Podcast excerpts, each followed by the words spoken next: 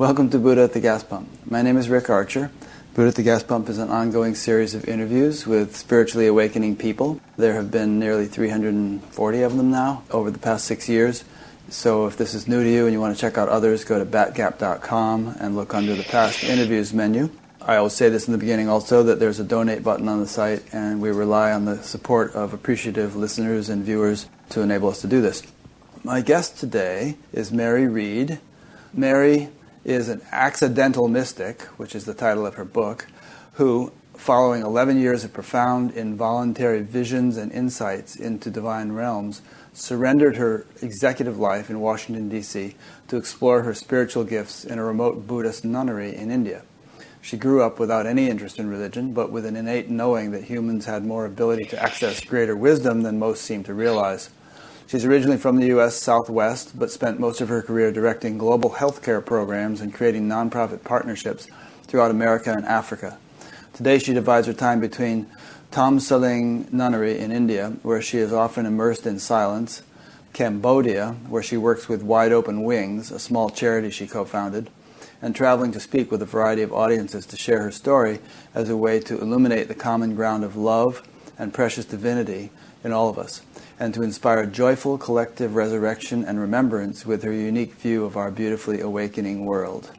And as you can tell, Mary's a good writer because she wrote what I, just read, and uh, and the, her book was very well written, and it, it's it's kind of a page turner. And, and when it starts, you're telling the story of how you very kind of methodically and carefully were in the process of committing suicide by taking a whole lot of pills. In the book, you don't talk too much about what led up to that decision, although you do allude to you know financial difficulties and relationship difficulties and stuff like that. Perhaps you could start in just telling us your story wherever you'd like to start, and we'll see where we go with it. Okay, well, first of all, thank you very much for the invitation. I'm really delighted to be here. I love your work, as I was telling you before. I really love what you do, and I'm so appreciative of all that you offer all of us. So thank you. Oh, thank you. Oh, I want you to start by telling us actually where you are right now, what time it is there, and what it actually takes to get to that place, because it, it's an amazing thing that we're even able to do this. It is. It's totally an amazing thing. So I'm at Thosamling Nunnery, which is a really tiny little remote nunnery. It's located in the rice fields. You have to walk 10 minutes after you're let off at a little bridge by a taxi. In wow. northern India, yeah. it's about, so by bus, it would be 12 hours from Delhi. Mm-hmm. Actually, I'm in the abbess's office, mm-hmm. and everybody here at the nunnery was very excited about this interview. So they've fixed it all up for us. It's really a very, very simple little nunnery. So that's where I am. And actually, to make this happen, they increased the internet services just for this interview because it's, it's really very remote here. That's great. Those little guys out, outside running at double speed on the treadmills getting it. To yeah. okay, so that's where you are, and uh, that in itself is interesting. And we'll talk about why you ended up there. But let's go back a, a bit and start at the beginning. You asked first about, or you commented first about the suicide that suicide came about because me being here in this nunnery is really, really, really far from the life that I was living for many years. I was an executive in Washington. I had a life that I really enjoyed, and I didn't have any religious background ever at all, nor did I have any interest in any kind of religious topics. I was never a seeker, never had a lot of questions, I never read the Bible, I didn't know anything about other religions. And in the summer of 2000, I began hearing a voice. And that voice said that I was supposed to be doing something very important. I tried to ignore the voice, but it just kept getting more persistent and more pronounced. And after six months of that, there was a series let me, of let events. Let me just interrupt. So, voice, I presume you mean just sort of an intuitive prompting, or was it Charlton Heston movie booming voice? Was it audibly inside your head, or just kind of more like an impulse? You know, I think I'm uh, the way that I phrase it in my book was that it is more like you know when a bass singer hits a bass note, like a really hard, you feel a little after sound vibration. That's what it felt like. Hmm. That it was uh, more like a packet of information that's interpreted as a vibration, and it was very, very, very clear. And it kept coming to me again and again and again, and every single time it would say the exact same thing. And that voice said, "You're supposed to be doing something very important." after six months of that, there was a series of events that we'll, I'm sure we'll talk about that led to my first metaphysical event. And then the gates just flung open to all of this metaphysical abilities. When that happened, it was incredibly confusing to me because everything was related to God and Jesus and Buddha and angels and the divine realms. And I had no context for any of that because I have no religious background. So I was really very, very confused. So specifically, uh, oh, you had a metaphysical event, and everything was related to God and Jesus and Buddha. I mean, what were you actually experiencing that caused you to realize that everything was related to Jesus and Buddha? And what was that metaphysical event? The first metaphysical event was I went to find out what this voice was. I, I went to see a friend of mine who's a psychotherapist, and um, she specializes in near death experience and that sort of stuff in Arkansas. I went to see her to get help with figuring this voice out, but at the same time, I had already just a few days before I went to see her also had this sudden realization, this really profound realization that I had forgotten something really important. And I knew that those two things were connected. So I went to her to get help with this.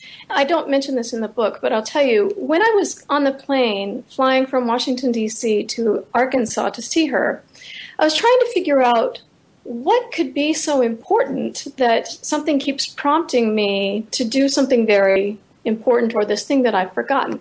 And on the plane, I had this notion somehow that I must have forgotten something like, I know the secret to purifying water like some very simple little i know it's silly some simple little thing that if i imagine it you know how many people i could help if i knew something really really simple like that. That is exactly what was in my head when i went to see her and that's the sort of scale that i was thinking on. It's it's probably something like water. Because you were kind of doing that her, sort of thing. I mean trying to help with aids in africa and things like that.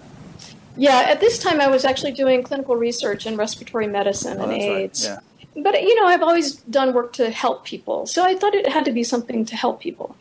So when I actually saw her, she just had started putting me under hypnosis, and I went into this event, which ultimately was going into the body of Jesus at his moment of crucifixion.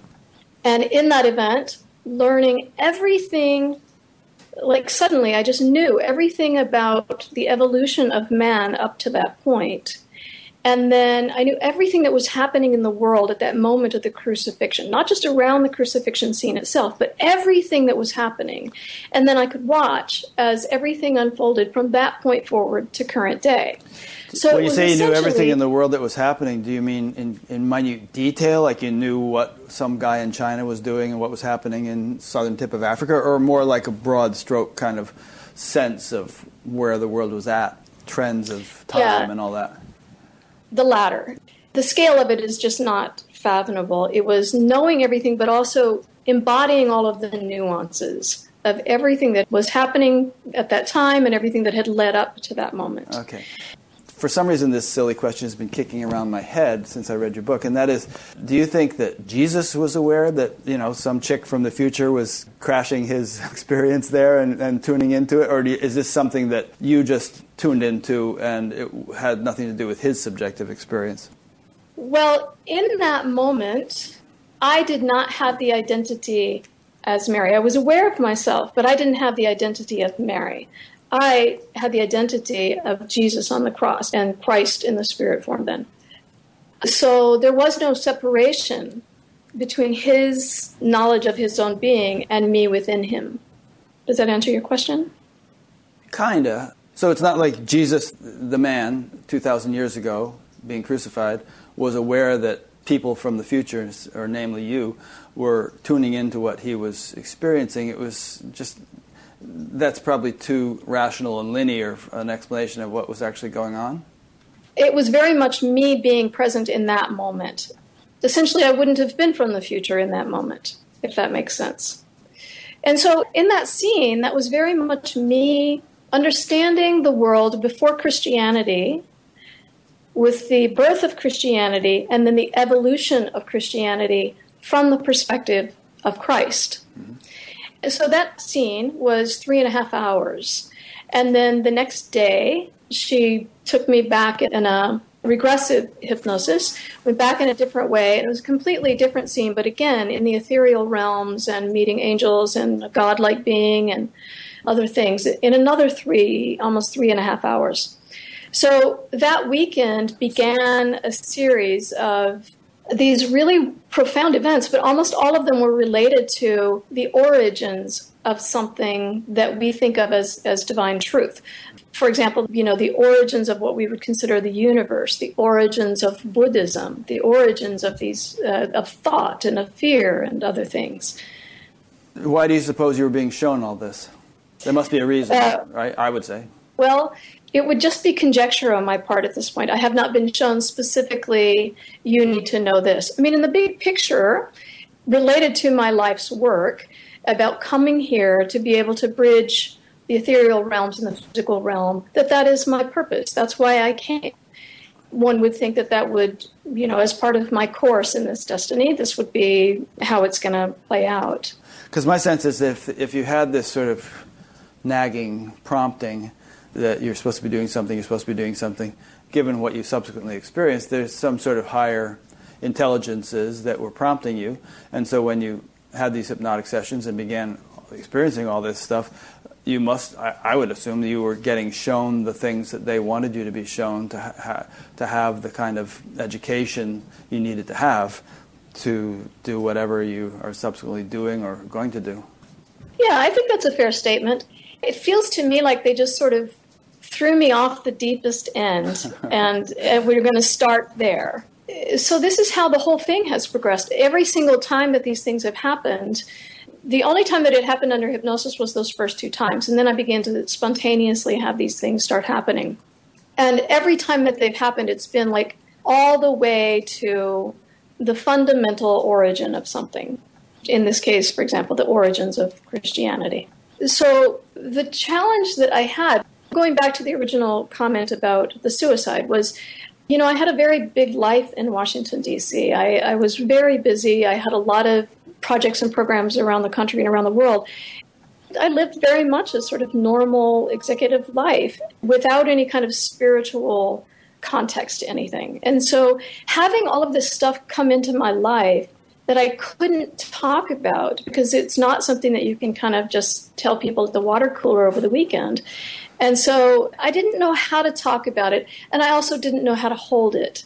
And I didn't know what to do with it. So it just kept getting bigger and bigger and bigger. And there was a there was a large piece of me that was feeling quite insane with the profound, unspeakable nature of all of these things trying to hold my two worlds in balance was really very, very difficult. And so I kept trying to seek help with this. I, I saw allopathic doctors and acupuncturists and shamans and various kinds of healers all over the world.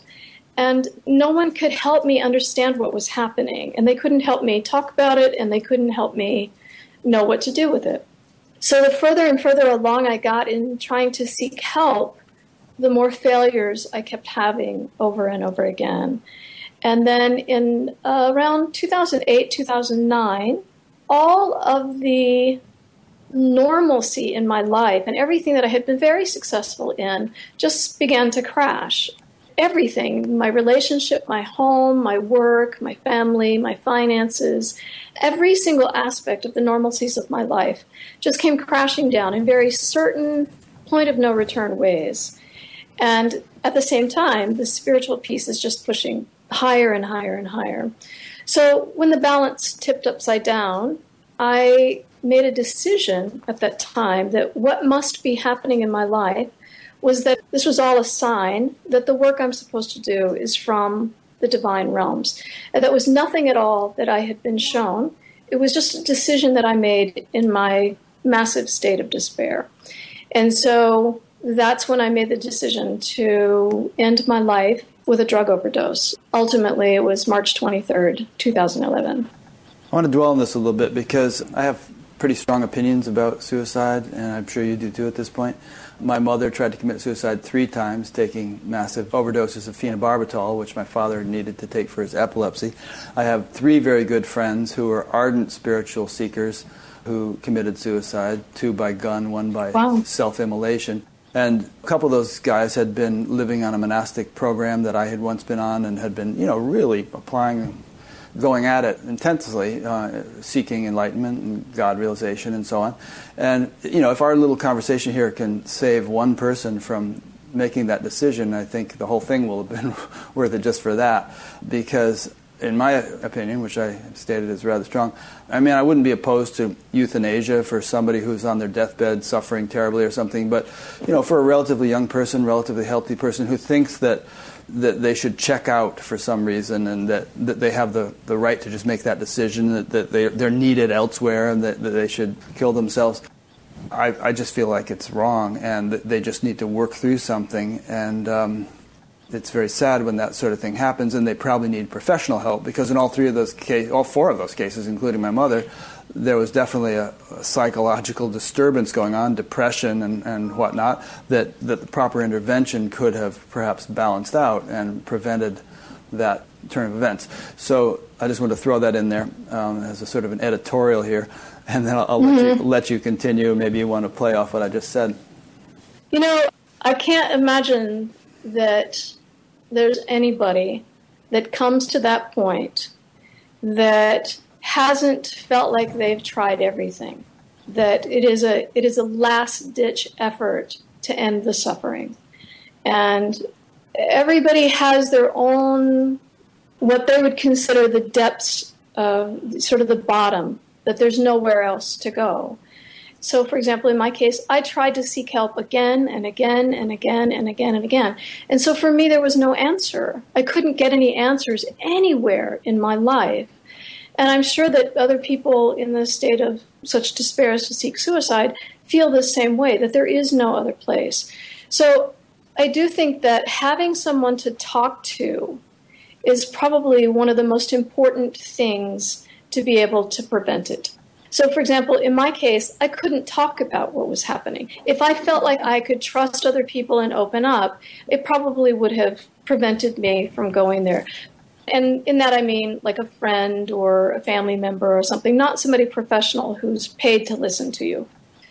But beyond that, I can't place a judgment of right or wrong uh, personally on someone else because the pain is you know, if someone wants to end their life, if they're terminally ill and they're in really intense physical pain, we would have a lot of compassion about their desire to stop that kind of pain. So, is a mental or emotional pain any less than a physical pain? Is it less significant or important to get to the point of wanting to end one's life? I don't feel in a place to judge that right or wrong. Mm. I certainly can. Well, can I don't know if we need to. Yeah, we don't there. need to lay right or wrong on it. But obviously, if you're if you're dying of some kind of cancer and you have, you know, weeks to live, I mean, there are spontaneous remissions, but chances are you're going to die, and maybe you're just going to suffer for the next few weeks, and it's compassionate to let yourself go. But if you're in your 20s and you happen to just be very depressed or something, you know, it seems to me it's a different situation and various spiritual traditions talk about the karmic implications of all this. And you said there was no place to go, no one to ask, no one who knew what to, what to tell you. But now we're actually having a conversation, which thousands of people will watch, in which we can say, hey, keep your chin up, there's light at the end of the tunnel. Well, and actually, this points to a, a very important issue, and that is um, when I would see psychotherapists or physicians. Now, remember, this is now 15 years ago. And when I would talk about that, I was having metaphysical events, and there was this thing that I could not figure out. People dismissed me pretty quickly. People were very sort of suspicious and and not really feeling that it was really true that I needed this kind of help. And so I think there's a real value in having spiritual dialogue and mysticism in particular, metaphysical events, unexplained things, coming into common conversations and healthcare and mental health in particular because the um, therapists that i work with they didn't have any kind of training to work with somebody who was so seriously depressed. So you mentioned that a couple of your friends that committed suicides were people on the spiritual path. Mm-hmm. and All i think that yeah so having somebody having um, healthcare professionals, in particular mental health professionals, trained in being able to handle and manage and have their own resources to support their own work with these people is really valuable. And the, the therapist who finally helped me significantly is part of a network of people that are trying to introduce that into their circle of professionals in um, the Maryland, Washington, and DC area. Yeah. So it's incredibly valuable, and I, I think that that's something that really needs to be talked about in more of a public sphere. Yeah there was something, maybe there still is, called the Spiritual Emergency Network, and Stanislav Grof has talked about spiritual emergencies, and um, many other people. And there are therapists who are actually more or less beginning to specialize in this, or at least are very familiar with it because it keeps coming up so often, and and don't just dismiss such people as crazy, but realize that something is going on.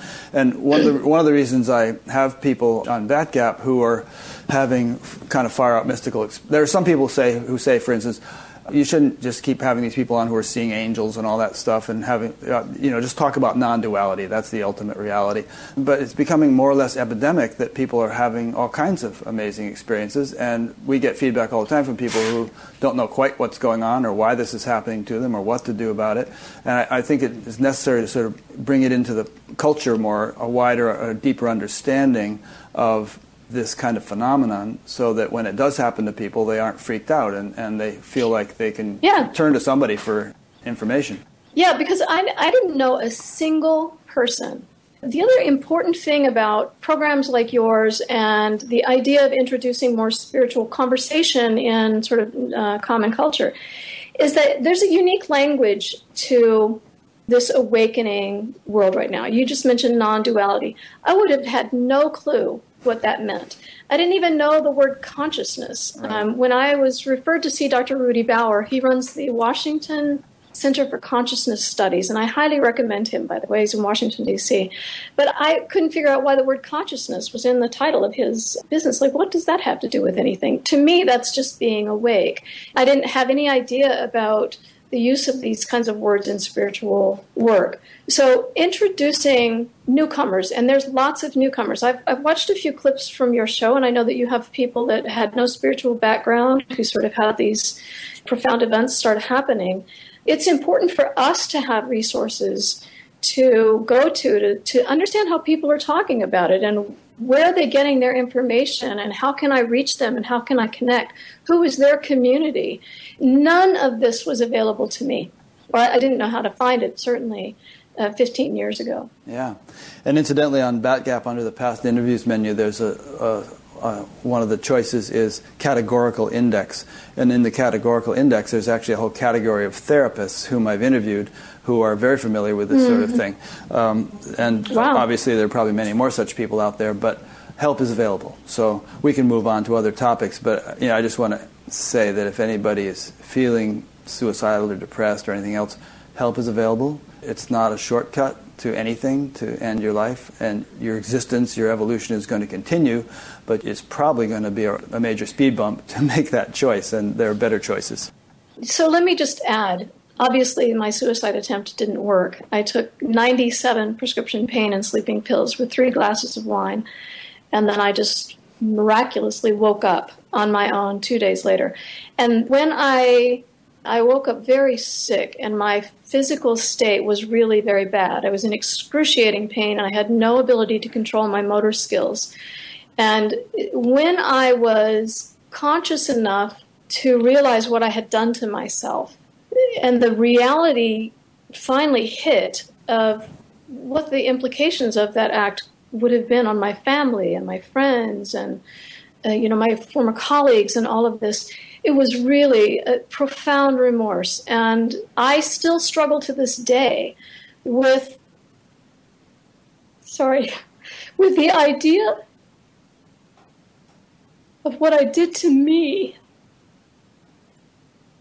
Sorry that's good this happens in my talks too it's really extraordinary I mean, I don't. I, I obviously don't know what I would have thought had I succeeded. Maybe I would have been in a blissful state, thinking, "Boy, I'm happy to be free," but I'll never know that. In my physical form, now in a body that that is really, you know, it's forever. I have a liver that will never be the same. It's really uh, something I have to live with for the rest of my life. And um, what would your insights be on the, the notion that the body is a vehicle and you don't want to damage the, the vehicle that, that you depend upon to make this journey? I would say that's 100% correct. And for me, I consider my painful right side, which still pains me today, five years later, as a chronic reminder not chronic, but a, a constant, persistent, and quite loving. This is not a continual punishment. This is just a reminder that this body is important, and um, there's no other system for me in this world to bring in source and allow all that I am and all that comes through me to express itself except through my body. Yeah. Yeah. And I would say that's kind of a universal truth. Yeah. okay. So obviously your whole, your whole story is not just about your, your suicide attempt. Um, there's much more to it. So, unless there's more you want to say about that, let's move on to what happened after that and how things have been progressing over the years.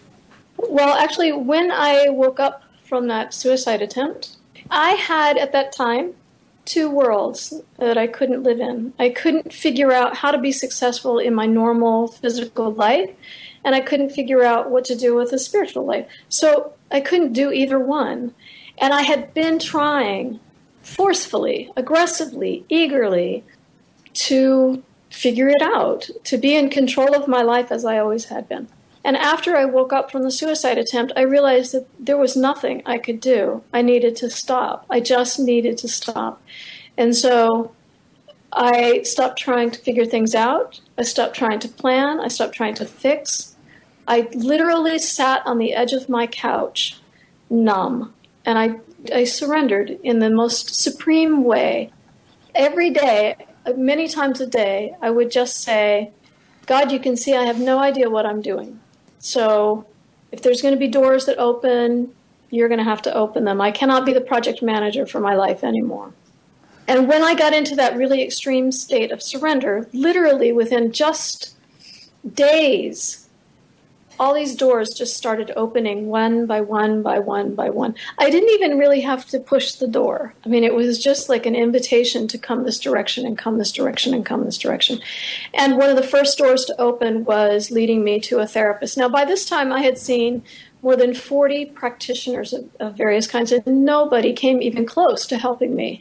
And right after the suicide attempt, the door was open to this absolutely perfect therapist who worked with me to get me back on my feet. And then she happened to have trained with Dr. Rudy Bauer at the Consciousness Institute. So it was just, you know, the right resources, one right after the other. But it was after I stopped trying to be the one in charge mm. and um, let my life unfold in the way that it was meant to.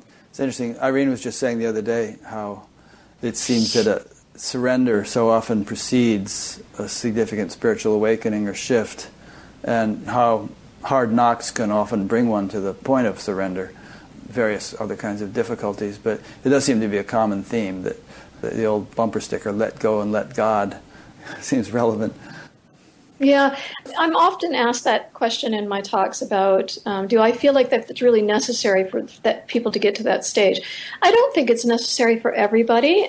I recently saw your interview with Della, I mm-hmm. think, and she seemed like a woman. She was very happy and she had this awakening without any kind of crisis that led up to it. But I think for many people, I have a very strong mind. I couldn't have otherwise living in Washington, D.C. for 17 years. But in order for me to get to a path, particularly because I had no religious background, in order for me to get on that path, something really serious had to take me out of where I was going to go or where I, where I was and where I wanted to go. And there was no other way for me to do it. I would not have gone gently in that direction. It just wouldn't have happened. So I think for people that are really entrenched in their ideas of what their life should be, and they're really not headed in the direction that at a deeper level they want to be or they're here to be, I think that that, that state of surrender has to be, they have to be sort of pushed there. Yeah.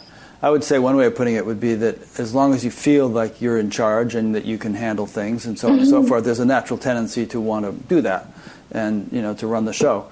Uh, and you know maybe some people are flexible enough or humble enough or something that they can just recognize that without being knocked over the head by something, they can just recognize that maybe there's a better way to do it and they should just relax. But I think a lot of people, myself included, really needed to sort of hit bottom before shifting gears like that and, and kind of allowing something else to take care. And, and wouldn't you also say that it's not just a sort of a, a black and white, first you're here, then you're there kind of situation, but there are certainly deeply ingrained tendencies and remnants of, of styles of functioning that are just going to keep cropping up again or for you, was it a complete watershed moment and, and ever thereafter you have been in the back seat?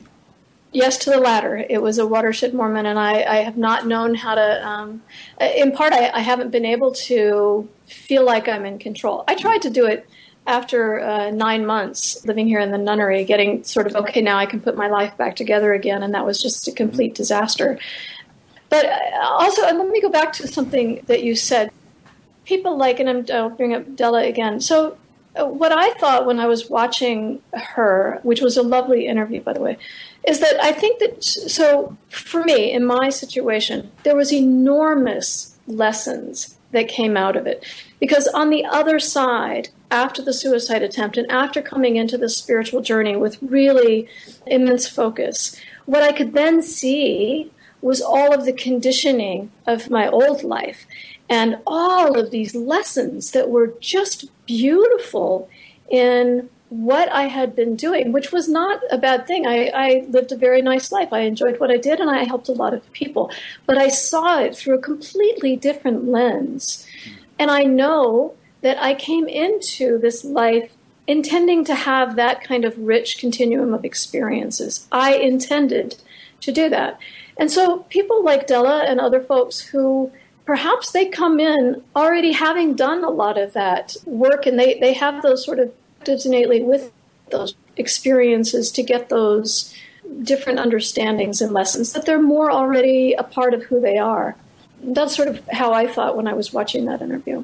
So your, bro- your voice broke up slightly when you were saying that, but I th- to summarize then, to make sure we got it all, you're saying that in retrospect you can see how all the events of your life were uh, were various lessons, different types of lessons, and um, that, um, that it, it, was all sort of well and wisely put in terms of teaching you the things you needed to learn. Right? You were saying that. That's what you were saying, right? Yeah, that's a, that's a fair summary. Mm-hmm. Okay, and um, and you said you know somebody like Della or maybe other people come in having already learned a lot. But I don't know. I would I would conjecture that if if you come in at all, there's more to learn, or you wouldn't be here. Oh yeah, yeah, but uh, but I'm saying maybe hers were different lessons. Oh, different. Yeah, yeah, yeah, and maybe they don't need to be learned so sharply. There's a different kind of embodiment of an experience to learn it gently, or to learn it more sharply or mm-hmm. severely. And uh, for me, mine was definitely the hard route. Yeah. Are you comfortable universalizing that to say that Syrian refugees are learning lessons and kids who are enslaved in Bombay and you know and, and stuff like that are learning lessons, or does that seem too harsh? Well, everybody is learning lessons. It doesn't matter whether we are a prince with no problems, which I doubt, or Syrian refugees or children sold into slavery or whatever. There are lessons on every side of those issues. Mm-hmm. But bigger than that, and this is part of what my um, sight is, my sight is very both with the details and also more cosmically. But the lessons that those people are teaching are not specifically just for them. Their teacher is actually on a much larger level. It's more to the conscience of the collective. So there's a lot of dialogue. Syrian refugees is a great example. We have a lot of global conversations about compassion, about responsibility, about fairness, about fear, about judgment. We have so many conversations because we have millions of people teaching us that there's a problem, that there's a global cry, there's a loud cry for love, and how are we going to answer it? And so, people like that, people that have the more severe, publicly noticeable issues, they're a different kind of teacher and they're learning different lessons, mm. as we are. We're yeah. learning lessons with them. Well, as you know, um, spiritual traditions, Buddhism, Hinduism, and so on, kind of um, you know, they, they address this point of learning lessons, and they all sort of indicate that we're all progressing towards something through these lessons. And you've given this some thought and had mystical insights regarding the, the progress of the culture of over the past couple of thousand years. So, what would you say, without just parroting what Buddhism says, what would you say about what we're progressing toward individually and collectively? Well, a couple of things. First, I don't know what Buddhism says. Oh, good. I'm in a Buddhist nunnery, but I don't I don't know about the Buddhist doctrine. I get the support of the nuns here, but I don't actually know the, the philosophies. I know them from the experiences of being in the mind of Buddha, but that's very different than the, the teachings that came out of it. And I have much deeper than just a 2,000 year look at this, literally from the origins of the first. I know my first thought as conscious awareness literally my first thought. And I have seen in a very cosmic way how evolution uh, is happening. And evolution is kind of a funny word because that implies linear point A to point B to point D, and that's not really uh, my experience of it. However, I know that individually and collectively, the whole point is that we are seeking to be all that we are. And all that we are is love and goodness. And so the exploration of what all is possible in that state is exactly what we're doing. It's, there's not really an end goal, but our purpose is to feel the wholeness of what we are, of all that we are.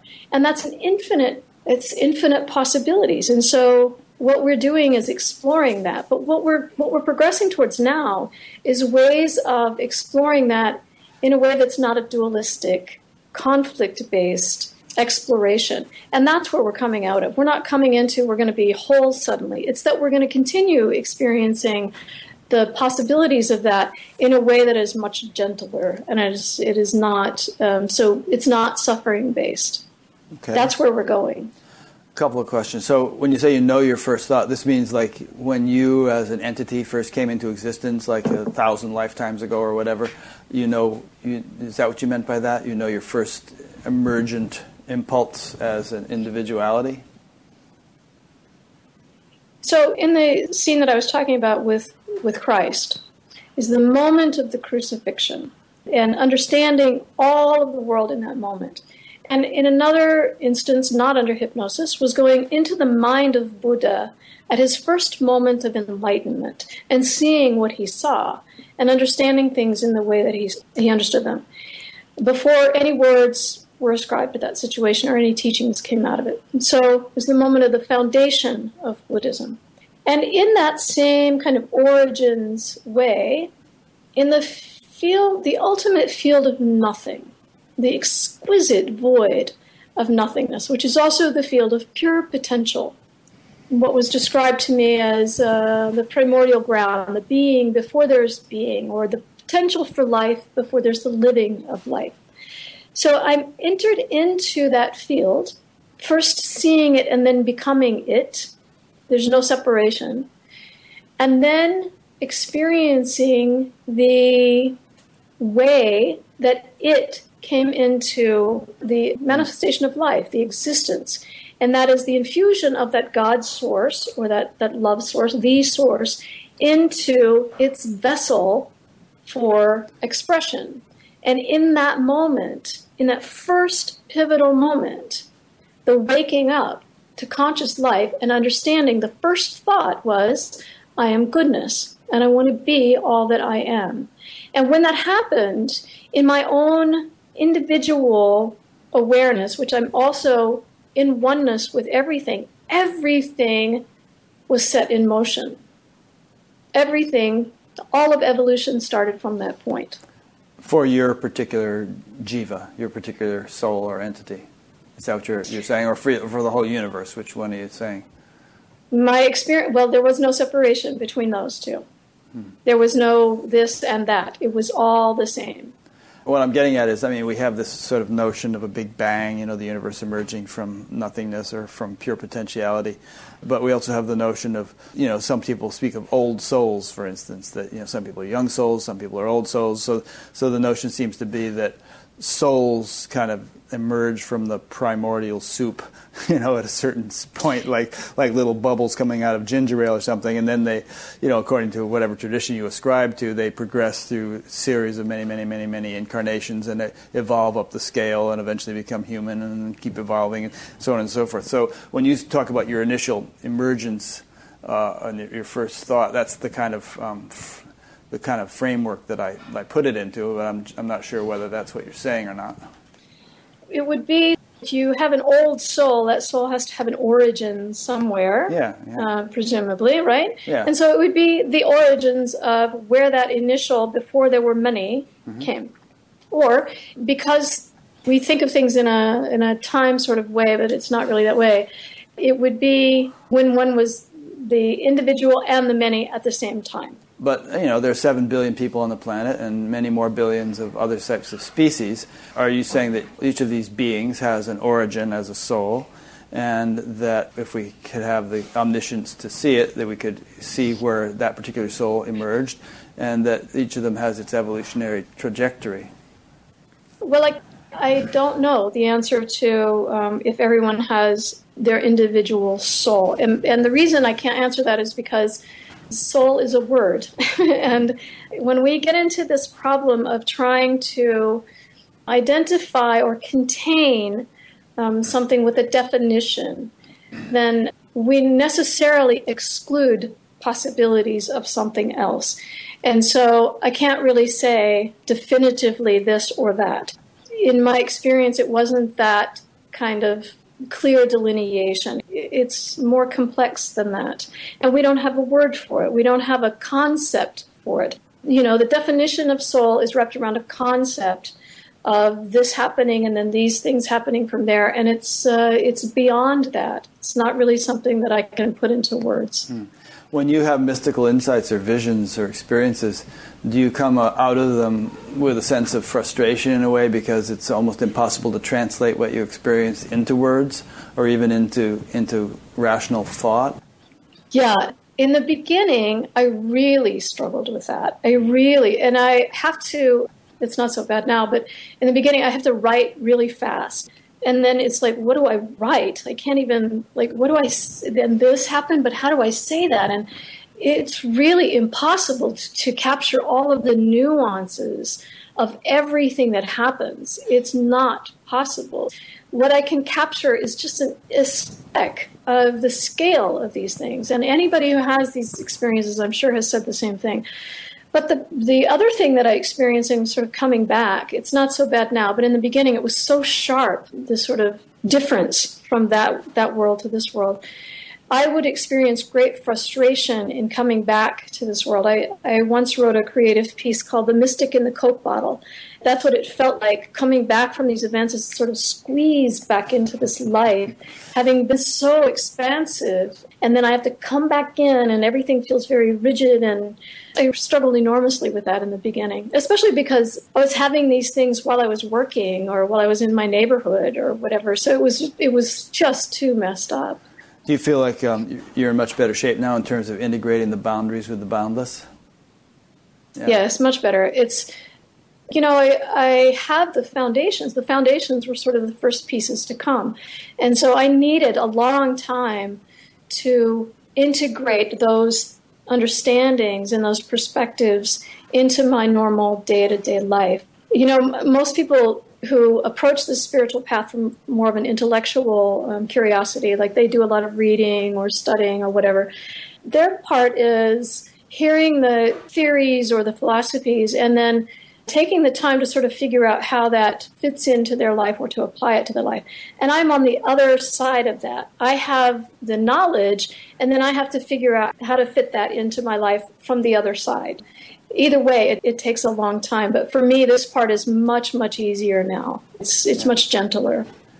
Yeah, I would have to say that the name of the game of spiritual evolution, and enlightenment, and all that stuff is learning how to integrate unboundedness with boundaries. To use a couple of simple terms, there, there could be other terms. And uh, for some, some people, it becomes a, you know, they go through phases where it's really lopsided there are some people in this world, of course, who are very good at boundaries, you know, very good at precise performance of various kinds, flying a jet plane or doing neurosurgery or something, but who may not, you know, have any sense of, of unboundedness. And there are other people, more rare, who end up having some kind of blowout awakening and have to relearn how to brush their teeth and stuff, you know, because they yes. they totally lost any sense of how to function within boundaries. But ideally, one could fly the jet plane or do the neurosurgery while firmly established and very unbounded condition. Yes, I can totally relate to the um, you can't figure out how to do things. Um, particularly, there's a part of this sight that is kind of quantum in, in nature, not a mystical vision as, as much as more energy. So I can also have these experiences of, and I should mention that all of these are uncontrolled, of seeing transcending the mechanisms of interpretation of reality and coming straight to just the field of energy.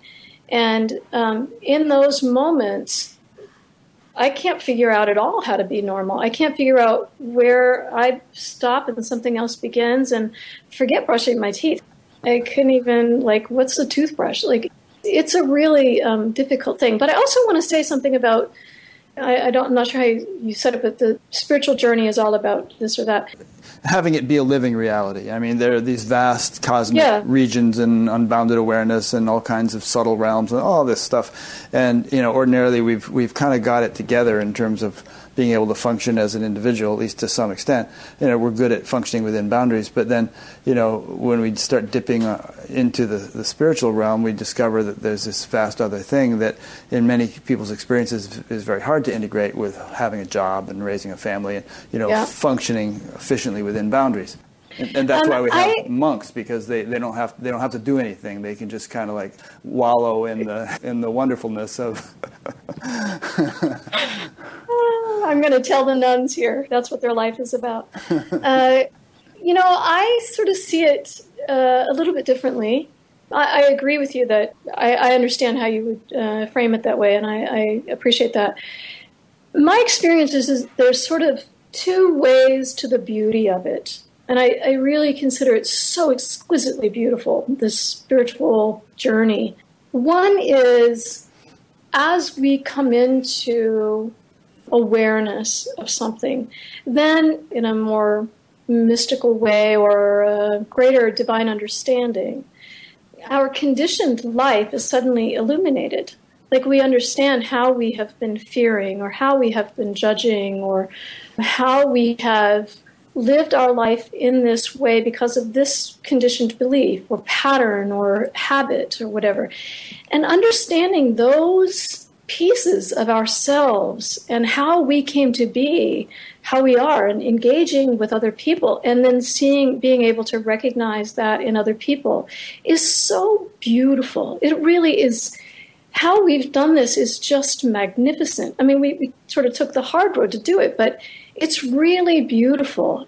So there's an understanding of where we've been and who we are and how we are that's really valuable.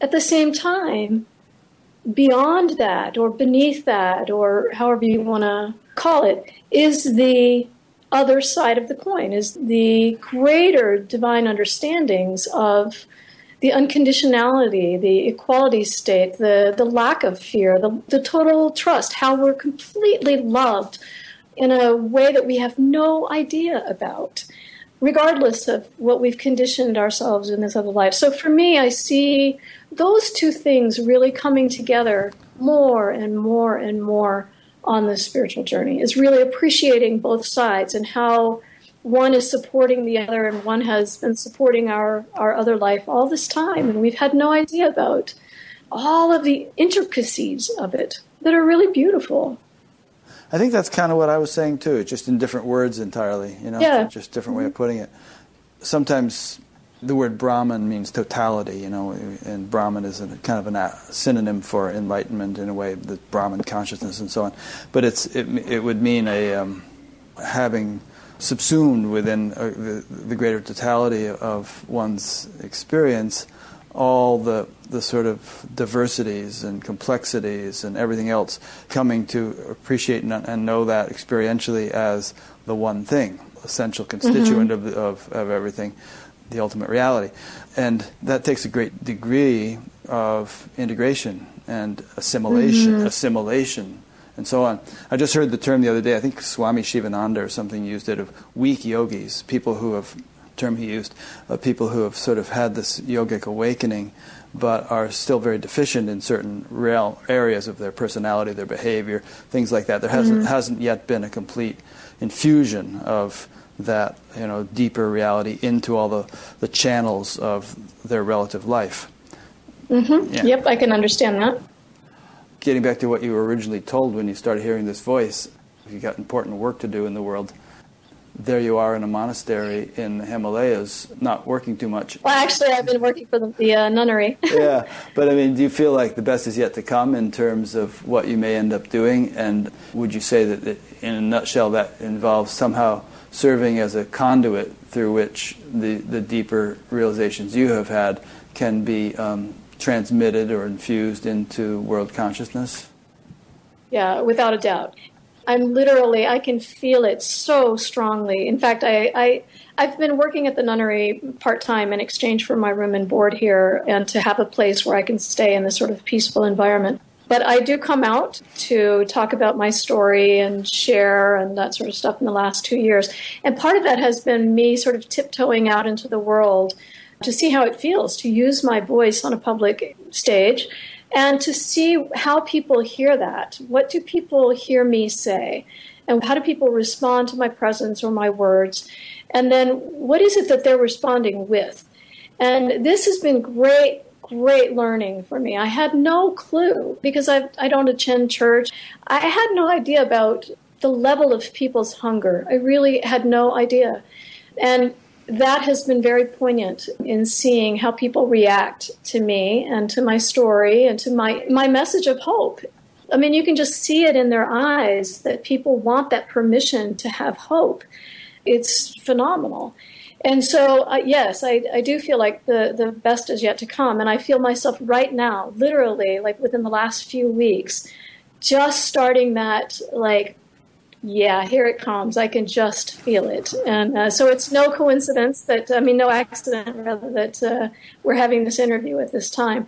And I'm feeling more um, inspired to write, and things are starting to sort of formulate and whatever. So I can see definitely ways that I want to um, share my knowledge and work with people, most assuredly. And I'm very excited about it, I have to say. Yeah. And so, how, how do they react? Um, you know, and you mentioned, you know, you've been out doing some speaking and it's very inspiring how people react and so on and so forth. I mean, what kind of impact does it have on people? Not only inspiring them in the moment where they're sitting in there in a lecture, but are there any anecdotes of shifts or changes that have taken place in people's lives of, of more of a kind of a permanent nature? You know, when I when I set out to just tell my story, and I really had no expectation. I knew I needed to tell my story. I needed to start start talking. I had no expectation about what was going to happen. I certainly didn't anticipate really changing people's lives. I just thought they might find it an interesting story. They might find permission to feel okay if they have these events start happening in their life. I wanted to uh, let people know that they may have friends or family that maybe start having this, or if these stories start coming out in the public, that this is reason to have hope. That's the sort of things I wanted to talk about. And what happened was, from the very first talk, and my first talk was in um, a Roman Catholic church in Stamford, Connecticut. Um, I was invited to several churches there. And it was mostly little old ladies. Like the average age was probably 80. And I had no idea how they were going to react to a mystic coming to tell their story. And they were 100% across the board blown away. I could feel it as I was talking, and I, I was like, I don't, I don't exactly know what's happening here. And when I finished my talk, I said, So I'm, I'm happy to answer any questions that you have. And there was dead silence throughout the room, and, I'm, and it was a packed room. And I, I just thought, well, I have no idea what this means. And then finally, this, this woman in the front row, she raises her hand and says, I'm sure that I have questions, but I am so spectacularly startled. I have no idea where to start. And then everybody says, "Yeah, yeah, yeah. That's that's how I feel." They weren't uh, used to hearing such direct, profound information from somebody standing right in front of them talking about the same things that Christ came to talk about, the same teachings that they're trying to sort of incorporate in their life. I'm standing before them saying, I've never read the Bible, but I can tell you what you know about the teachings of love from Jesus are absolutely spot on. And that there is this resurrection that's happening. And I understand the Christ within. I, I know what this is. And so I just didn't I didn't expect that. And every single place that I went, that was the reaction. Every single time. It doesn't matter if it was in Connecticut or Michigan or North Carolina or wherever. Across the board, the reactions were really profound. And then people, you know, after the talks, people, you know, line up to meet me and get me sign their book or whatever. And then people started to tell me their stories and the people have lots of things that they don't tell that are the same kinds of mystical mystical secrets that they've been keeping. And so they have a little uh, insight into themselves that opens those doors. But the other thing i really didn't know uh, and i certainly didn't anticipate was the level of people's personal struggle that they have to find answers to their deep questions or their deep sorrow.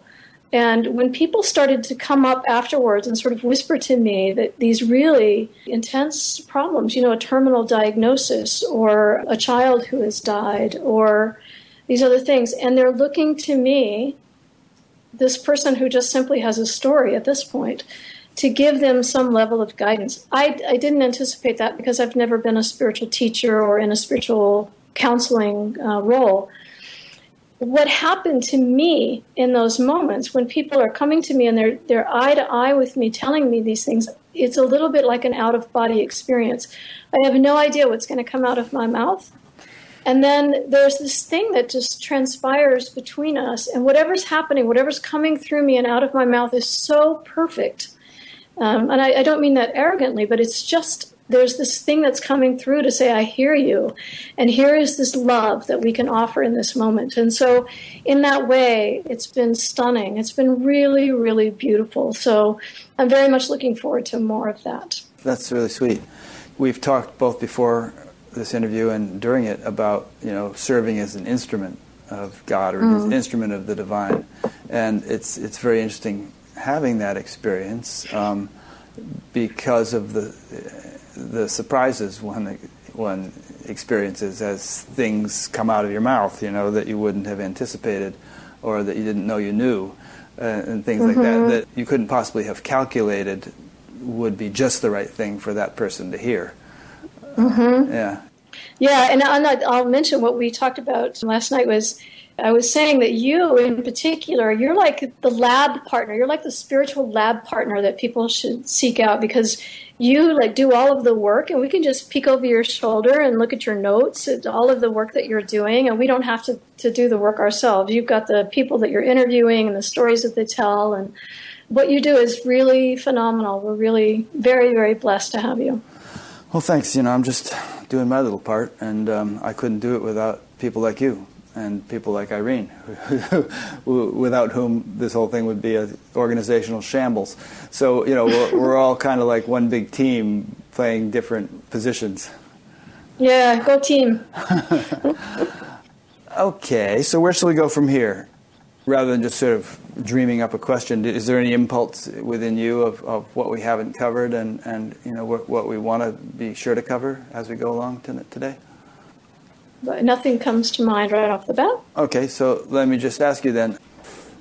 Well, one thing that, that sort of comes up based upon what you were saying is that, and, and I, I was thinking as you were speaking of shifts in cultural and scientific understanding that were so difficult for the pioneers like Galileo or Louis Pasteur or others like that who had a new understanding of the way things worked and were ridiculed and threatened with all kinds of dire consequences if they kept saying what they knew.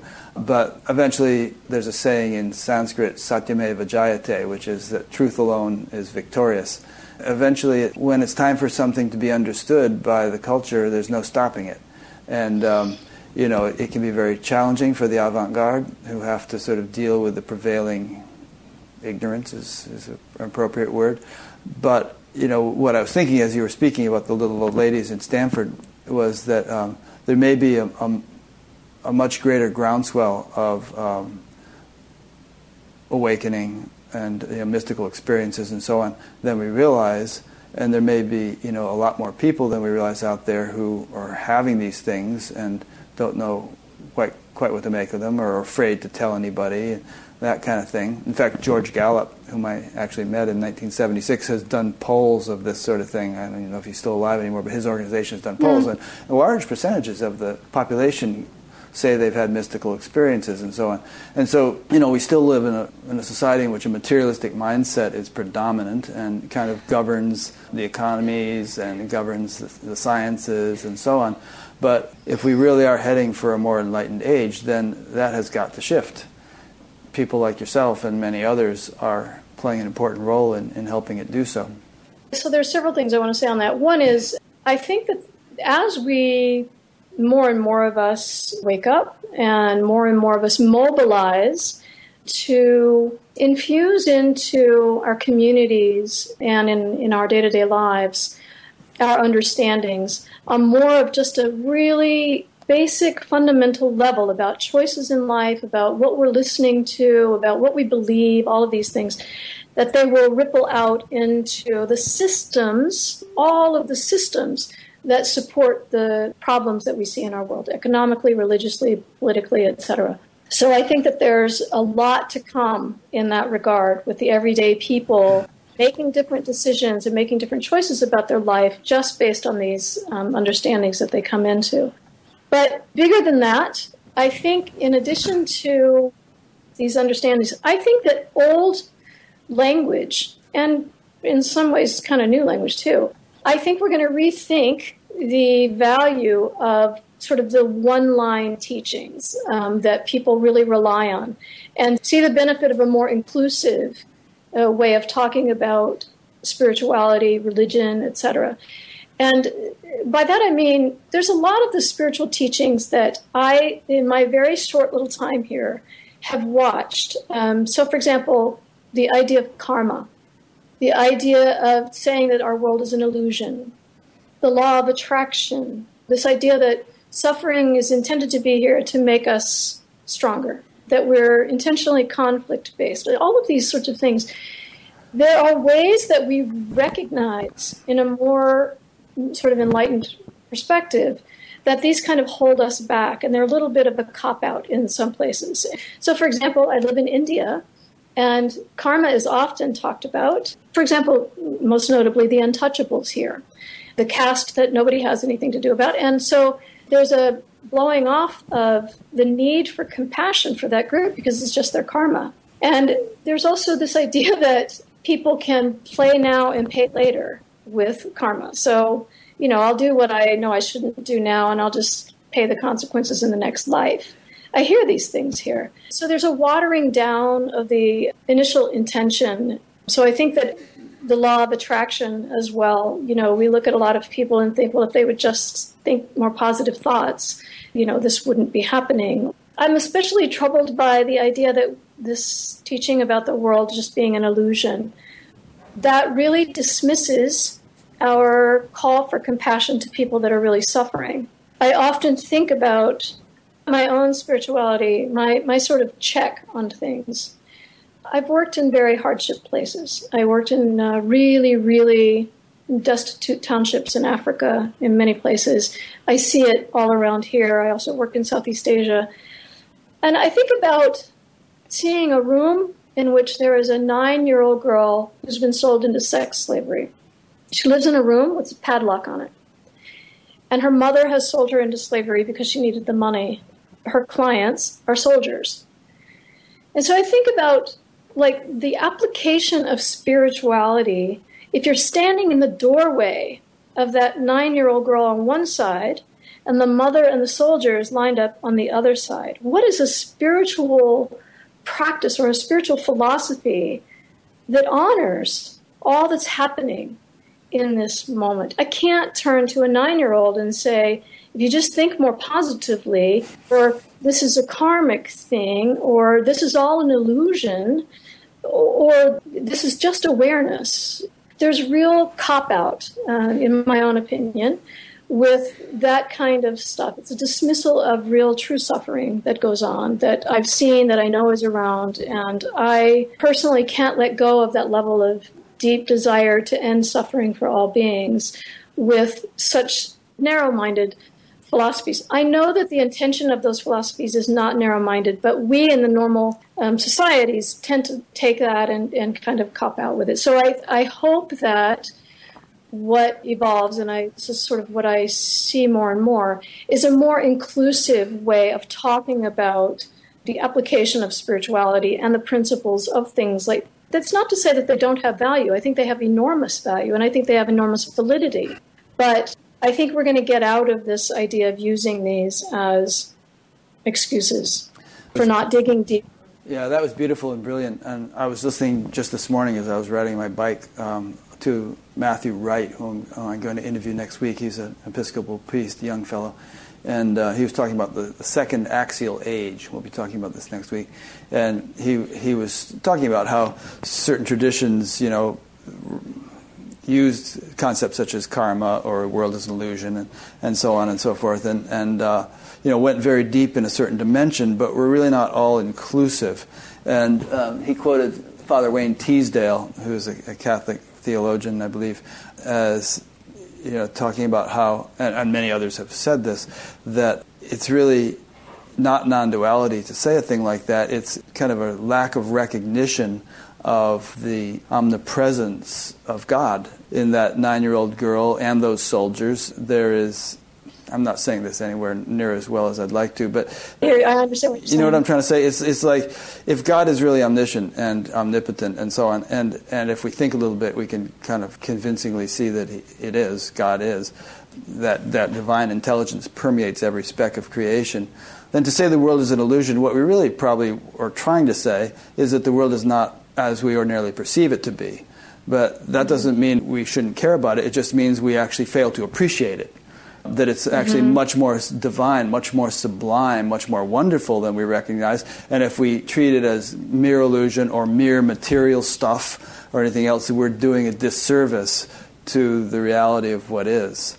Yeah, that's well put. I, I would agree with that. Well, I was going to say if we could actually appreciate what is, then compassion would be unavoidable, it would be inevitable.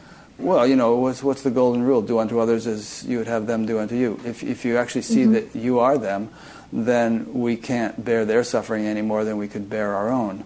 And, mm-hmm. and we're, we're forced to translate our divine cognition into action of some sort.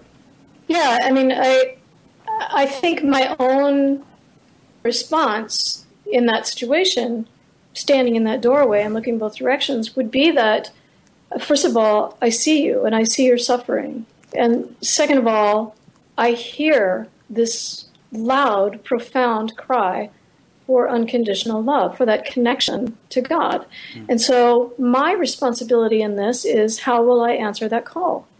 And for me, it's that simple. It is, you know, the, the looking into my own life and my own work and my own abilities, my own story, my own skills, my own access, and determining how will I respond to this and in what way, where, where in the thread. Because what we're seeing in these moments, I mentioned earlier about these people are our teachers. These are the really big teachers for us, teachers on a much greater conscience level.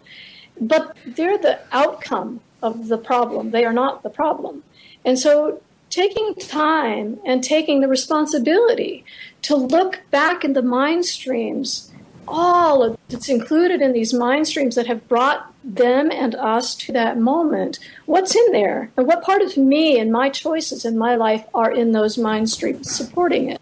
And so I think the I think the work is really deeply nuanced, and uh, I think if each of us can come to that place of a honoring and seeing the suffering, and then b questioning how we'll answer that call, because we've all got a way to do it that's really valuable. Every single one of us has a way to do it that's incredibly valuable. And as you were saying that, as you were kind of like laying out that hypothetical, not it's not hypothetical, laying out that situation in which the nine-year-old girl is a sex slave and there are soldiers outside the door. There are literally situations like that going on right now in the world. Mm-hmm. You know, my thought was, gee, that people listening to this might think, oh yeah, it's terrible, but what can I, as a spiritual aspirant, do about something like that? I mean, I'm not there. If I were there, I'd probably get arrested or killed or raped or something. How do you confront? Christ said, resist not evil. How do you confront a situation like that? and actually mm-hmm. bring about change in the world. I could give you my answer, but I'd rather hear yours. well, I want to hear yours as well. You know, there are people for whom it is a joy and a passion to respond to that directly. Like they will start a charity or work for a charity or volunteer for a charity that addresses that issue. And then there are all of the sort of causes that lead up to that, that they may join in those efforts oppression, gender inequality, economics. So they'll come into it from different places that ultimately are drivers of that kind of suffering. And for them, that is, there's lots of ways that they can do that.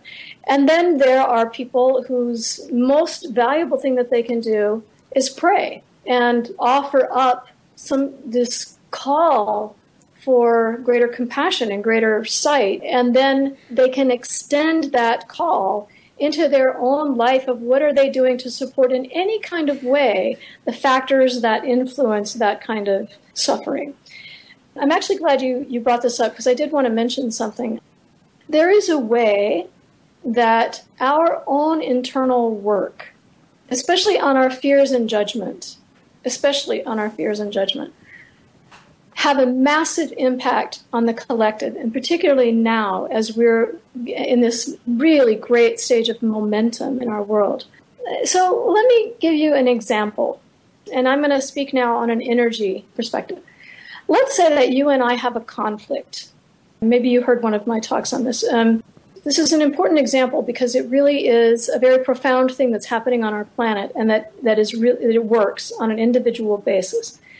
So let's say that you and I have a conflict, and I've done something terrible to you, and I'm I'm mad at you, and you're mad at me, and we have these energies of anger and blame and uh, frustration. What that looks like on an energy level, it looks exactly kind of like a thread. It looks like a little beaded thread. It's a thread that gets really tangled up between us. It doesn't matter that you're there and I'm here. Energetically, in the field of awareness, this is what it looks like. It looks like a thread that we just wind up around us and get it all tangled up. And then as I'm in my world and I'm telling people about how awful you've been in this situation and I can't believe you did this and this and this, I'm winding that same thread around these other people. Mm. And you're on your end talking about it with people. And so you're doing it too. You're wrapping that thread around. And so as we move around and we uh, move around in our lives and we bask in the energies of blame and uh, victimhood and all of these sorts of things. We're all just tangled up in this massive tangle of conflict energy. And planetarily, this is what we have looked like. We are all just in this mass entanglement energetically, and we're bound down. Literally, it looks like we're bound down and held still without being able to have a greater frequency or flow. And so, in this situation of conflict, if I, in this circumstance, if I really earnestly take the time to go in and, and evaluate my own role in this, my own part, my own responsibilities, my own feelings, and I own everything that I feel. And I finally get to the place of forgiveness. And that is not forgiveness of you, because that would be a judgment right there that you've done something wrong. That forgiveness is always only for me, for the way that I've seen things or the, the thing that I've done. When I get to that place of authentic forgiveness for me, what happens energetically is that thread that has completely been round, wound around me just opens up and begins to fall away. It begins to flow because I have transmuted my own fear and judgment to compassion and understanding and love. And this is what's happening on my end. That thread just begins to fall away. And as it begins to fall away from me, it necessarily begins to fall away from you. You no longer have that push and pull on my end. It's the same thing that begins to happen with the people around me and with the people around you. all because I did my own work. And planetarily, this is also now what's happening with us. This now, the flow is beginning to open up on a massive scale because more and more and more of us are interested in this introspection and getting into that place of really authentically transmuting our behaviors and reactions and these habitual things that we've manufactured long ago. And we've begun to let them go. We've begun to open it up. And so now, all around the planet, we are having these threads open up, and now we begin to vibrate at a higher frequency. We begin to flow more readily and easily between us. And really sensitive people can actually feel that.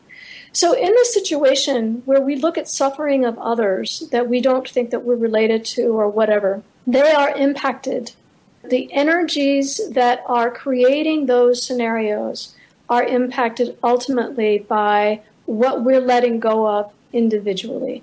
Anything that is in their entanglements, any of the energies that are in their entanglement, and I'm sorry for speaking it sort of in these uh, solely energetic terms, but the things that entangle them oppression, inequality, judgment, fear, etc. Any of those common threads that we have that we clear in our own field, we begin to open up in those fields as well.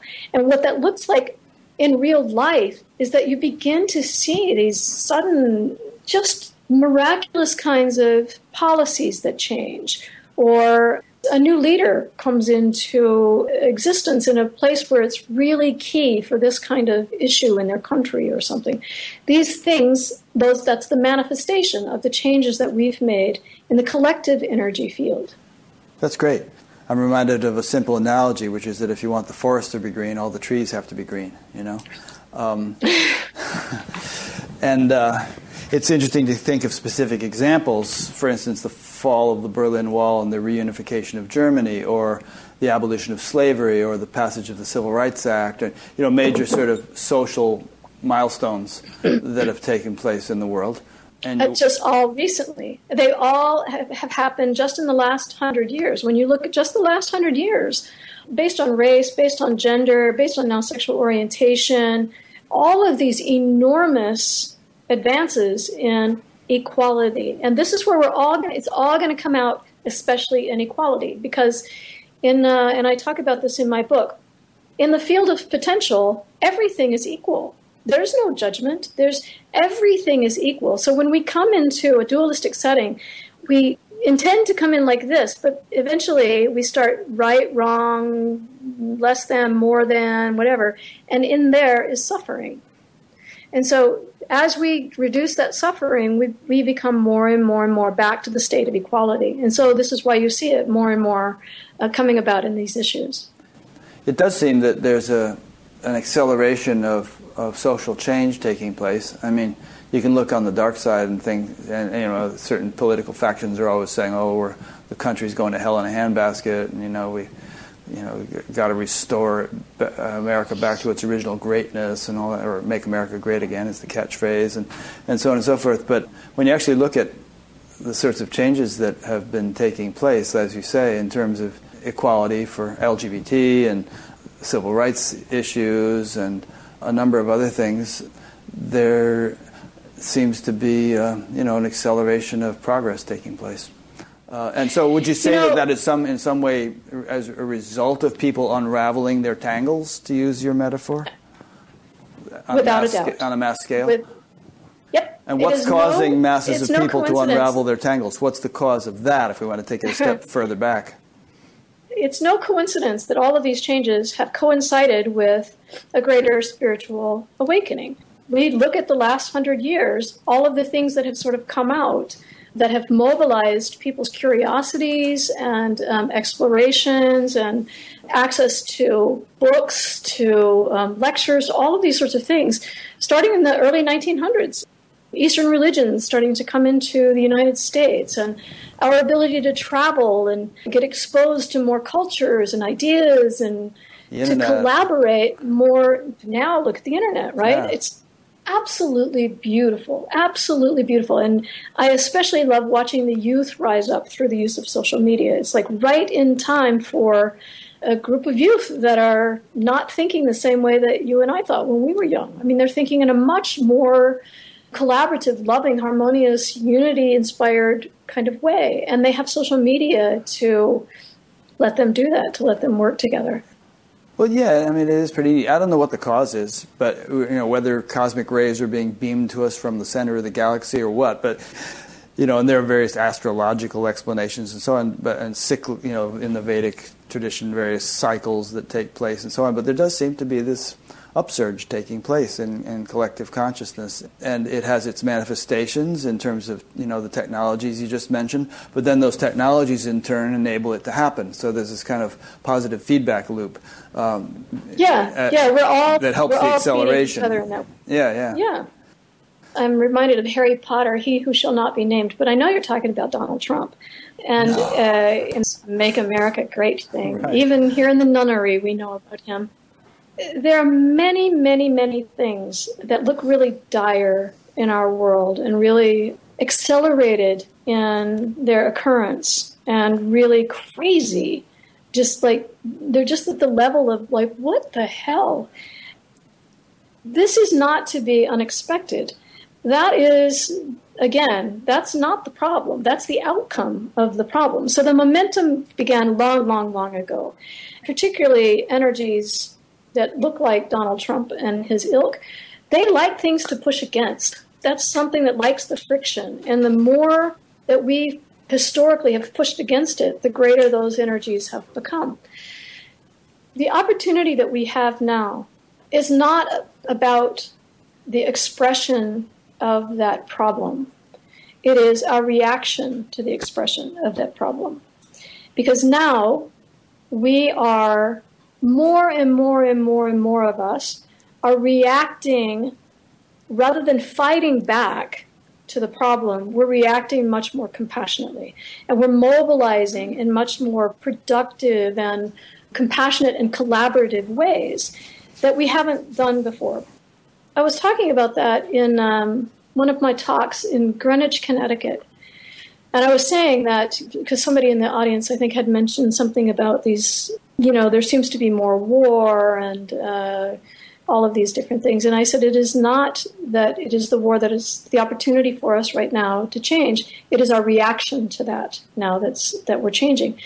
And there were two women, happens to be two women in the audience that were from the Sandy Hook community, which was the site of one of the massive school shootings that had just happened, I think, a couple of years before my talk.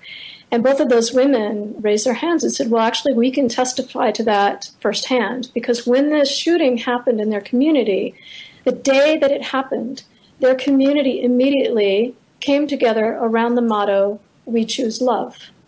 Because everything around them, the media, the, all of the people coming into their communities, everyone wanted to blame, they wanted to hate, they wanted and they just said, we understood immediately that the last thing that we need is more hate. That was the, that's what led to this. So our reaction from this point forward will only be love. And they had literally t-shirts and bumper stickers and everything and the, the whole community came together around it and we're seeing more and more and more of that not just in america but all kinds of places around the world we don't hear these stories often on the headline news but uh, they're most assuredly happening. Oh yeah, I just watched a documentary about Malala the other night. You know, the little Pakistani yeah. girl, and um, and when she was shot, it, you know, as instead of um, you know defeating her what she was standing for, uh, you know, trying to do, education for girls in Pakistan. It it rallied the nation around her, and and uh, you know actually awakened the, the so in a way she kind of served as a sacrificial lamb for that but came out fortunately lived and came out more more articulate and brave than ever. But one thing she said in the documentary that, that someone some questioner some reporter was saying you know don't you have any kind of blame or hatred or anything? She said no not even one molecule not even one atom not even one quark. Yeah i just absolutely am not reacting that way to what happened. Wow. Yeah. and and how poignant that it is a young girl from the Middle East that becomes that voice, that becomes that poster child for forgiveness and for mobilizing in um, a really productive, loving, compassionate system changing world. I just I'm so excited about it. Literally, this is I'm giddy about all these changes. It's really so beautiful. Yeah. So beautiful. And look how eloquent she is. Oh, I mean, it's incredible. just stunning. Yeah. Mm-hmm. What young girl knows the word quark? yeah, right. Well, I didn't know that till I was smart 45. girl. In in case anyone is thinking at this point, well, what does all this have to do with enlightenment and so on? It has it has to do with it because enlightenment is not just an individual thing. It's not just you sort of marinate in this wonderful subjective experience and it's good for you. It has social implications, and you know we're all in this together. And I don't think that any significant number of people in the world can get enlightened in, unless commensurately there's a, a, a vast. Ch- well, it's I don't know what the chicken and what the egg is, but the more people awaken uh, spiritually, the more society is going to change and the more society changes, the more more easy it will be to awaken spiritually. So, when we lapse into discussions like this, I think it's very relevant, even to those who feel I, I really don't care about all this social issue stuff. I just want to end my own personal suffering and experience, you know, awakening. It, it, it's all tied together. It cannot be that one person becomes enlightened and nothing is is impacted by that. Right. So, as more and more and more people come into these enlightened understandings, we become a more enlightened society. And that's the goal. What's the point of becoming enlightened and then suffering still continues all around you? Yeah, exactly. Um, like the, so, you know, the little girl in, in the brothel in, in Bombay that you alluded to. I mean, what's the point of us being all sort of blissful and wise and spiritual if, if things like that are going to continue? It, it should be that our enlightenment impacts those kinds of things and helps to, you know, eliminate them my enlightenment is forever incomplete if she's not included. So, yeah, I mean, it's it's to be expected. That's the whole point. The goal is if we can wrap our heads around this is no pun intended the idea of this collective mind that we share, the mind of God, that we're all in there. We're all a part of it. It is that collective being that we aim to love mm. unconditionally, fully, beautifully, romantically, to fall in love with it. And that means caring for every individual. Yeah. And every issue. Yeah, that's a very good point. Uh, again, I was listening to this Matthew um, Wright this morning, and I forget who he was quoting, but he, he was saying something like, you know, the the the kidney can't say I don't care about the heart, and the heart can't say I don't care about the brain, and you know it's like every one of these things uh, within our own individual body depends upon every other component, and and ultimately nothing is less important than any of. I mean, you can afford to lose an arm, but what we kind of need to function as a as a holistic, healthy whole in order to be a you know optimally functioning functioning human being. So again, it's incumbent upon spiritual seekers, I would say, to recognize that, as you just said, you know, no man is an island. Uh, we're all part of the main, and that you know, what what good is my enlightenment if it doesn't contribute to the alleviation of, of the suffering of others? It's a very Buddhist concept, isn't it? yeah, I suppose so. Yeah. Somebody sent in a question. This is a fellow named Serge in Luxembourg, and he kind of gets into asking about what prayer in Christ you would you would offer. I know you don't have a real Christian background, but I think we can get something out of this question. He said, "I'm learning to establish myself in presence instead of being caught in negativity and raise again my vibration. The tuning is quite exhausting. Since the Christ is and always has been my role model, I would ask you what prayer the Christ in you could give me to ground me in the now. Thank you very much. God bless you." So you might put it in your answer in slightly different terms than the, the question he asked, but I, am I'm sure you can give him something. He's having a hard time getting, um, getting established in presence and not being caught up in negativity. The first thing that came to mind as you were reading that is that it sounds to me like he considers the Christ separate from his own being. And uh, I, I actually did a talk on the power of prayer, saying about the wide awake prayer and what happens when we pray ultimately, when we pray, we're simply aiming right into that common field of love that we all share. So I would ask if he could. Uh, I don't have normal prayers, let me just say that. In thinking about who he's praying to, if he's bowing his head and aiming right into the heart of what he really wants, which is to feel love. I would actually not say a request, but I would have a conversation. I would really ask the questions about what I feel, ask the questions about. I'm not going to be able to answer this without seeing him personally, but I would ask him how much he's really able to be honest about how he feels. He can say he feels negatively, but there's a judgment attached to that negativity. And the prayer that he's looking for is the thing beyond that judgment. I would hope that he would find a way. And actually, if you want to give him my email address, I would be happy to talk to him directly. Okay, or I'll forward his email to you. I have his email here. Um, yeah, I'm just going to fumble around with this in sort of an, a general way. Okay, so Serge, I'll do that. I'll send you Mary's email address. Well, let, let me ask you this then. A lot of people I interview do have private consultations with people over Skype and whatnot, and they, you know, they kind of some of them make their living doing that. Um, are are you kind of into offering that sort of thing, or is it just too difficult living up in the in the monastery and so on? Yeah, I'm actually just, as I said, uh, just in the last couple of weeks, really starting to come out. And that's definitely one of the things that I would like to do. I don't have it set up in a way to do that right now, but yeah. that's definitely on the horizon. Hmm. Well, if you do enough of it, maybe you can fund a fast internet connection there at the, at the nunnery.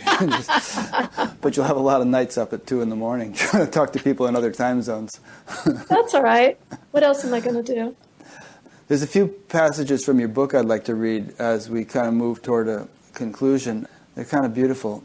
I'll just read them and then you can elaborate on them if you like. You say, Today I know change is coming, and it is not the conflict centered, fear driven story of Armageddon. It is love like we have never dared to imagine. I see this love with absolute certainty. It is coming. In fact, it is arriving more and more every day. Um, I watch now as a massive gathering of countless divine beings, masters, archangels, angels, etc., come together throughout the cosmos. They all watch in jubilant celebration as individual bodies of light begin to illuminate one by one around the planet Earth. There's a great love coming, like a great tidal wave, like the force of a thousand winds. It is unstoppable. You should welcome it when it comes. Yeah. So in my book, I alternate between my narrative in my life, my stories, and metaphysical events. And what you just quoted is from a metaphysical event in which uh, I think that one was one in which I had been swept up into the greater Christ consciousness. And I am with both Jesus in that and the Christ consciousness as a whole. And that's the, the words coming out of that. When that happened, the um, scale of what I could see if you can imagine the cosmos rolling like this, this uh, momentum, you can assign sort of a joy to that momentum. This is what I could feel. This is what I could see. This is what was coming out as this is happening. These uh, divine beings that are celebrating with us are just a testament to the uh, fact that we're not in this alone, and we're not the only ones that are impacted by these uh, remarkable changes going on. This is a universal momentum. There's celebration on every level happening, and I'm sure that if you've had other mystics on, they've probably told you the same thing. It's a jubilant time that we're in on every level. That's great. Did these insights ever translate into any kind of specific predictions or timelines or anything like that? I mean, do you ever get any no. kind of concrete visions about oh, what things might be like 10, 20, 30 years from now? No, there's never a timeline with it because there's never any time in these, uh, there's no aspect of time ever in these things. Everything is happening at once with all of this. However, I have seen where we're going in terms of the state of more wholeness. We're already whole. It is us recognizing more of our wholeness. And um, that part I've definitely seen, and it is not describable. it's definitely beautiful. Even though it's not describable, can you describe? Um, I mean, do you have a sense of like how society might function in 20 years, with greater wholeness being the norm? what our um, political systems might look like, our economies, that kind of thing. I can't put years on it. it it's Let's not. Forget the years. Let's not say 20 uh, years. Let's just say sometime. What it might. Yeah, um, it's definitely more harmony based and it's it's much simpler. You know, people still have differences, but it's a different uh, I heard somebody talk about it in terms of different flavors of ice cream. It's all ice cream, it's just a different flavor of ice cream. We still have differences, but we don't experience them nor do we deal with them in sort of a combative conflict kind of suffering way. It's definitely more unity based and collaborative and much more creative much more creative. And the reason it's much more creative is because nobody is bound into these roles and expectations that are societally imposed. And so people have the freedom to express their full potential. And their full potential is far beyond what we do right now because we are really, really restricted in our expressions of divinity right now. And we're heading into a place where we're going to be masters of that. That's great.